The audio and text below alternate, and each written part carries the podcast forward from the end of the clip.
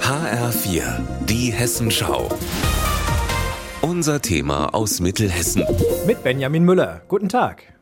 Ich bin gerade hier in Limburg und bei uns dreht sich heute alles ums Vorlesen. Ich bin nämlich bei Charlotte Teuke und die steht morgen im Vorlesewettbewerb 22-23 Bundesfinale in Berlin. Charlotte, du hast dich durchgekämpft, bist stellvertretend für uns Hessen jetzt morgen da. Ich würde sagen, bevor wir anfangen zu reden, lies doch einfach mal kurz was vor. Mein Liebling, murmelte eine Männerstimme.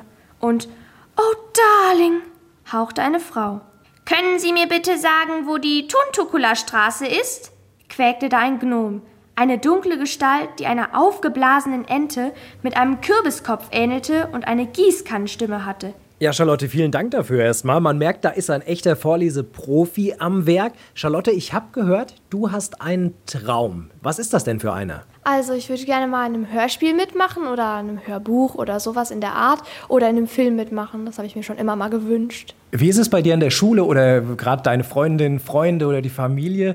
Freuen die sich mit? Drücken die alle die Daumen oder unterstützen die dich irgendwie? Ja, also meine Freundin, also ich habe eine Freundin, die hat mir, glaube ich, zu fast jedem Entscheid irgendwas gemacht, wie zum Beispiel ein Armband oder Plakate habe ich auch zwei bekommen die unterstützt mich auf jeden Fall.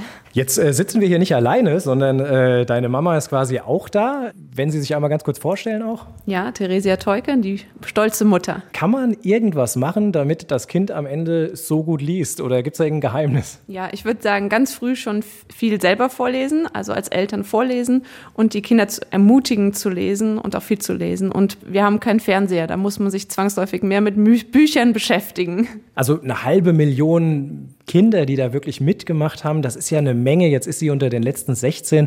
Ist man da stolz? Freut man sich da? Wie sind so die Gefühle jetzt vorher? Ja, es ist total spannend. Wir sind total aufgeregt und werden uns das auch im Livestream anschauen. Ähm, vor Ort sind die Großeltern mit und zwei Cousinen, die dann im Studio Charlotte anfeuern. Charlotte, wie ist das bei dir? Also rechnest du dir dann irgendwie Chancen aus, das zu gewinnen? Sagst du, ich bin dabei, weil es einfach Spaß macht? Oder wie ist es jetzt vorher? Also ich freue mich vor allem, dass ich dabei bin und dass ich da vielleicht neue Freunde finde.